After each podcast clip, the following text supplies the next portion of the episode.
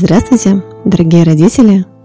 Рада вас приветствовать на наших подкастах о родительстве «Я-то мама».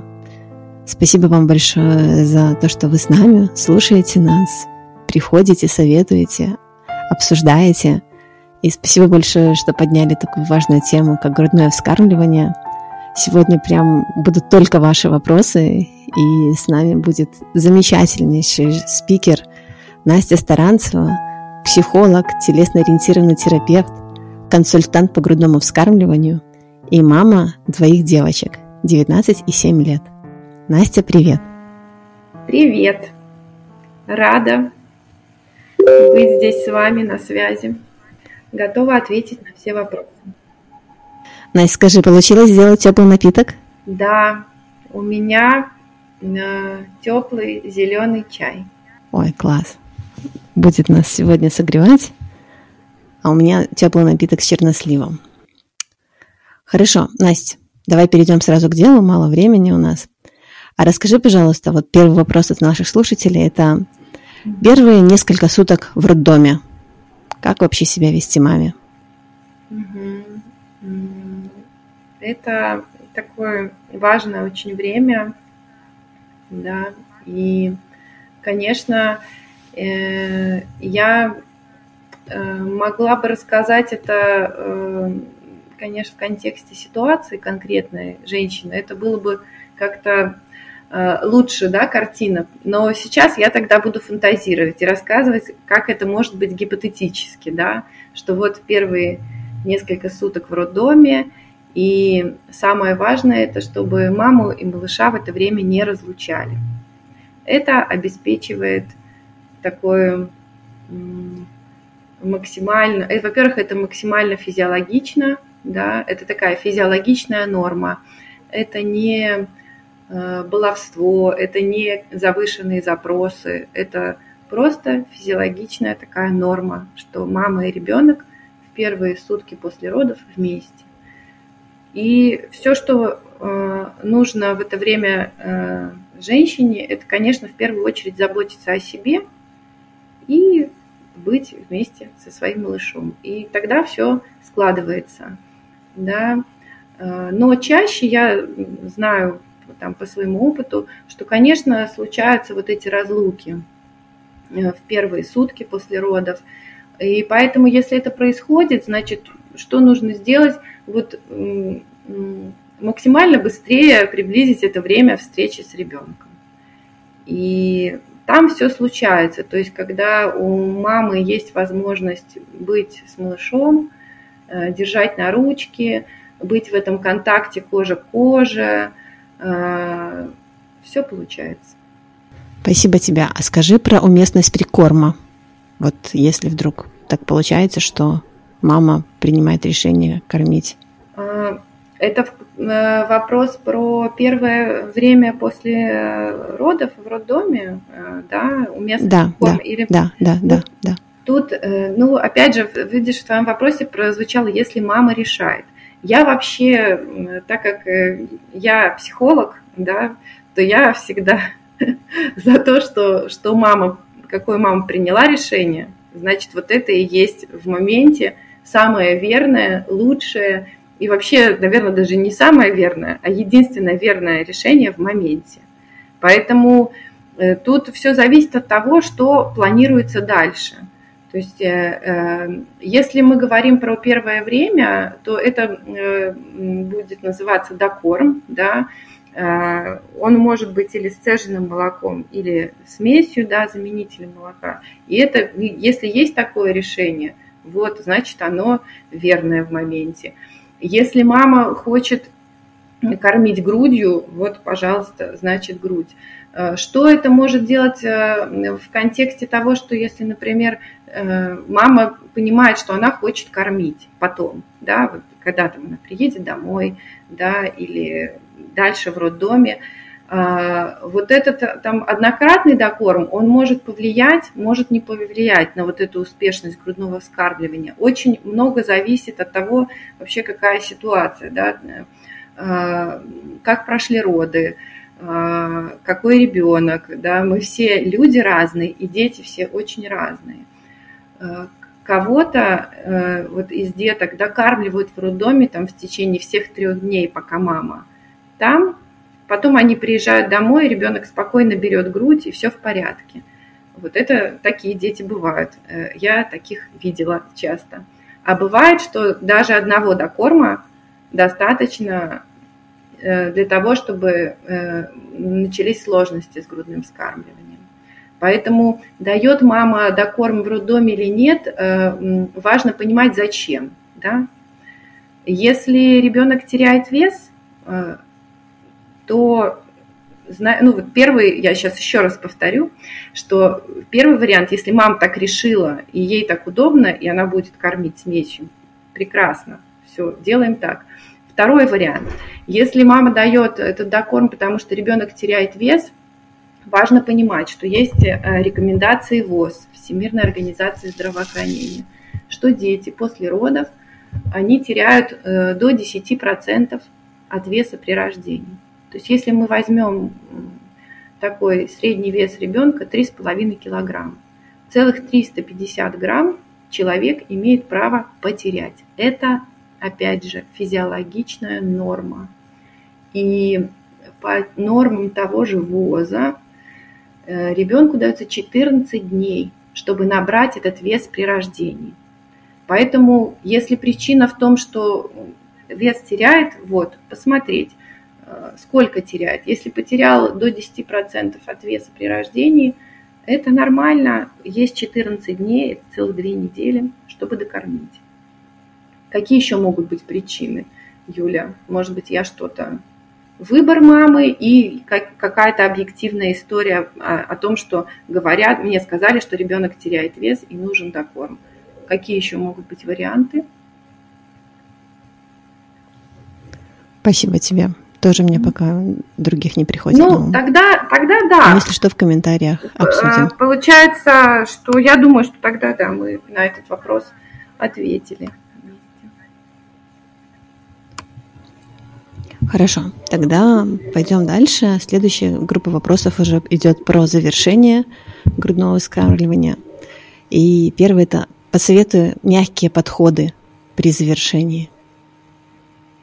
Угу. Даже дальше скажу. Особенно если дети уже год плюс, два плюс, три плюс, четыре плюс, и все никак. Да, это тоже каждая ситуация уникальна, да, каждая история, она э, разная. То есть есть определенные общие правила, да, но я всегда говорю, когда в индивидуальных консультациях, что есть вот то, что общее, а есть конкретно вот мама и ребенок, и их история, их отношения, да, там год, два, три, они как-то сформировались. Вот, поэтому, в общем, я скажу, но это э, не значит, что все это можно применить к любой истории, да, очень разные все истории рождения ребенка, истории взаимоотношений – мамы и ребенка. Но общее и мягкое – это всегда про то, что, во-первых, вот этот вопрос «когда?» я убеждена в том, что каждая женщина, она знает, когда, да, и, конечно, есть внешний мир, и он всегда вносит коррективы. А, каким-то женщинам э, говорят, нет, ты рано отлучаешь, надо кормить дольше. Кому-то говорят, сколько ты можешь уже кормить, давай уже сворачивай. Я всегда говорю, что нужно послушать себя и свериться с собой, потому что каждая мама знает. И это всегда, это важно, это всегда, вот этот импульс, он идет от мамы. Потому что ребенок, он может э, сосать грудь и просить очень долго. Это такая история, правда. То есть всегда, даже в самоотлучении, э, этот импульс идет от мамы, потому что э, это такая внутреннее, э, внутреннее знание, что все, пора. Вот там, я, например, сейчас вот пофантазирую и буду говорить вот от лица женщины, что вот я мама, и я понимаю, что, видимо, уже можно сокращать там эти кормления, да, какие-то причины, они могут быть самые разные, да, и, и каждая эта причина, она важна, если женщина это внутри почувствовала. И если мы говорим о мягком варианте, то, конечно, мягкий вариант – это всегда начинать с того, чтобы сокращать. Ну, например, когда э, у ребенка уже есть еда, вот это как раз прикорм называется, то, что человек ест другое, кроме груди, ложкой, да, там, или в руках, если яблоко кусает, например. Вот. И когда есть другая еда, да, и а, в какой-то момент, вот первое время а, молоко, оно помогает, мамино молоко, да, грудное, оно помогает вот эти новую еду переваривать. И там, например, вот посмотрим ситуацию год плюс. Младше, младше по-моему, не было. Вот год плюс, да, например. И видит мама, что человек ест уже хорошо, да, в течение дня, но при этом все равно часто прикладывается. И это может быть нормально для мамы и ребенка. А может быть так, что мама чувствует, что нет, чего-то мне уже много. Значит, можно пробовать уже ограничивать в бодрствование. И это будет мягкий вариант. Когда человек продолжает э, сосать грудь на засыпание, просыпание, э, если там что-то беспокоит или болит, да, но при этом в бодрствовании все, значит, у нас еда. И каждая мама, она придумывает свою сказку, что, что происходит с молочком. Почему сейчас вот э, э, нет, а перед сном да. И это такой мягкий вариант, и это вот эта встреча э, человека, маленького ребенка с границами, да, потому что опять же, история отлучения от груди, она всегда связана с границами мамы и ребенка. И я в своей практике вижу, э, да, включая э, там, в то же консультирование свои психологические знания какие-то, что вот этот вопрос отлучения – это всегда вопрос границ, да, и мамы и ребенка. И это я предлагаю всегда такое воспринимать это как обучение, потому что дети, они очень по-разному реагируют на вот это первое проявление. Неважно, сколько лет, там год плюс, два плюс, три плюс, когда мама говорит «нет», слушай, ты знаешь, вот сейчас нет, а попозже да. И, э, конечно, на это такая реакция может быть активная, но важно понимать, что в этот момент а, женщина не только что-то забирает у своего там прекрасного этого самого любимого малыша, да, но это еще и обучение э, тому, что мы люди э, в жизни э, встречаемся с нет и слышим нет от других и сами говорим нет. И вот это первая встреча, и когда, если посмотреть на это шире, не только, потому что Э, вот это основное чувство, когда мама отлучает ребенка, это вина. Ну, по крайней мере, э, я с этим встречаюсь в консультировании, потому что, возможно, если женщина вину не испытывает, она просто ко мне не обращается, да, поэтому я вот так говорю. Но вот это вот, что я что-то забираю у своего ребенка, на самом деле это не так. На самом деле это вот это хороший контакт с собой, когда вот я вижу, что пора, что уже готов мой малыш, а, значит, вот к этому шагу нашему первому. И ребенок это слышит и как-то на это реагирует. И вопрос же не в том, что как бы это так сделать, мягко это не равно, что э, э, э, мама не встретится с сопротивлением ребенка, потому что дети, они очень круто умеют сопротивляться да, это же вообще такая сама жизнь, у них такой классный контакт со своими чувствами, что когда они встречаются с нет, можно такую бурю в ответ э, увидеть вот этой энергии злости и сопротивления. И это классно быть к этому готовой и да, э, э, видеть это, замечать, и можно даже вот дословно говорить словами, что да, я вижу, что как ты вот сейчас злишься, но теперь, значит, правила такие. Вот сейчас нет, а чуть позже да. И обычно дети, они, когда у них есть возможность вот это выплюснуть, они видят, что мама может это сконтейнировать и сказать, да, я вижу, что ты злишься. Когда они говорят человеку, так, нет, ни в коем случае сейчас ты плакать не будешь, потому что это радость, что сейчас мы переходим на новый этап, и ты встречаешься с границами. Нет, это вот как раз про то, что увидеть эту злость, э, встретиться, пройти через это вместе и Э, дальше всегда есть результат. То есть через какое-то время ребенок научается видеть вот эту границу мамы. И это плавный подход. Но он не равно подход, в котором ребенок ни разу не проявит ни злости, ни, ни, ни даже ярости, ни какой-то вот печали и такой вот даже фрустрации какой-то. Это вот так может происходить. И даже в самоотлучении это так происходит. Э, вот. А дальше, когда вот уже через этот первый этап э, прошла вот эта э, команда мама и ребенок, да, и дальше там вот идет следующий, да, то есть кому-то легче уходить от сначала от дневных кормлений, а ночные оставлять, кому-то проще уходить от ночных, а оставлять дневные. То есть вот это вот в зависимости от возраста ребенка, да, вот год плюс два плюс три плюс там разные свои э, свои есть э, моменты, нюансы и в каждой паре. То есть какие-то дети, они ночью реже просыпаются, и для них комфортнее брать ночь, но дневной сон оставить, а какие-то наоборот. Э, так вот, если говорить по э, такому шаблонной такой истории, то это вот сначала мы сокращаем на бодрствование, потом э, на э, просыпание вот дневное, потом на засыпание дневное, и в самую последнюю очередь остается ночь, и тоже от нее плавно выходим. И опять же, говоря вот об этом завершении мягком, важно сохранять контакт и это снова история про границы и про вот это принятие ребенка со всеми его чувствами.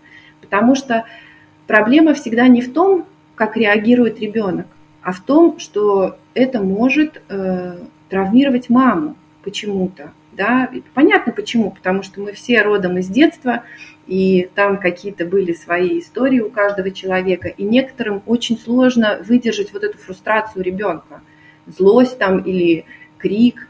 А, и тогда, конечно, нужно больше идти вот в этот контакт с собой, что почему там крик малыша может что-то во мне там разрушить настолько, что я не могу быть рядом с этим. Да. То есть э, вот эти моменты важны в том, что плавное не значит э, тихо и спокойно мы поговорили, и ребенок сказал, да, мама, я тебя понял. Э, грудь я больше просить не буду. Плавно это про то, что я готова быть рядом с чувствами ребенка разными. Спасибо тебе. Да, ты как очень хорошо подсветила быть с чувствами ребенка, а не про то, что ребенок не будет плакать. Да, да.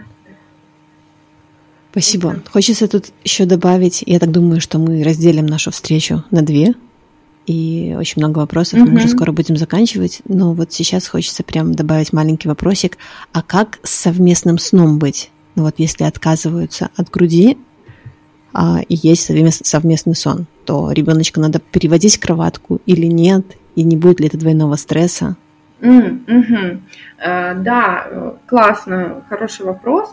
Э, опять же, я все время буду к этому возвращаться, что это и история договоренности родителей между собой, да, партнеров, и это история про маму, потому что э, я могу поделиться вот не как специалист, а как все-таки я писала, что вот я мама э, двух девочек, да, и говорила об этом, что э, для меня не было проблемы, что э, ребенок со мной спал, да, и Э, даже когда мы отлучались, и старшая, и младшая, они спали рядом в приставной кроватке.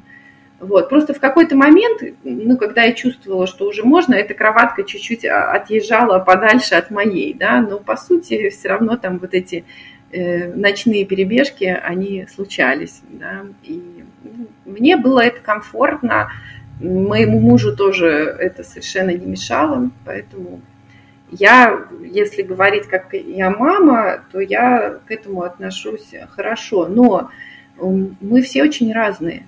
И есть э, э, люди с очень чувствительным вот этим сном, да, и это уже другой вопрос, почему он такой, там, нужно ли с этим что-то делать, не нужно. Но э, это сейчас у нас не про это, да, история, что вот эта высокая чувствительность иногда мешает качеству сну мамы, да, там, или папы, кто там, в общем, по-разному. И Получается, что тут тогда нужно от себя, э, да, и, и, и вот этот импульс свой чувствовать, что если это очень влияет на качество моего сна, потому что бывает так, что люди от малейшего шороха просыпаются и больше заснуть не могут. Да?